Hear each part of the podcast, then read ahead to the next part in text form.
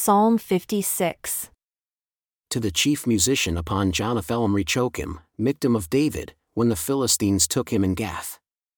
Be merciful unto me, O God, for man would swallow me up. He, fighting daily, oppresses me. My enemies would daily swallow me up, for they are many that fight against me, O you most high. What? Am I afraid? I will trust in you. In God I will praise his word. In God I have put my trust. I will not fear what flesh can do unto me. Every day they wrest my words. All their thoughts are against me for evil. They gather themselves together. They hide themselves. They mark my steps when they wait for my soul.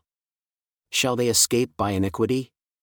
In your anger, cast down the people, O God. You tell my wanderings. Put my tears into your bottle. Are they not in your book? When I cry unto you, then shall my enemies turn back. This I know, for God is for me. In God will I praise his word. In the Lord will I praise his word.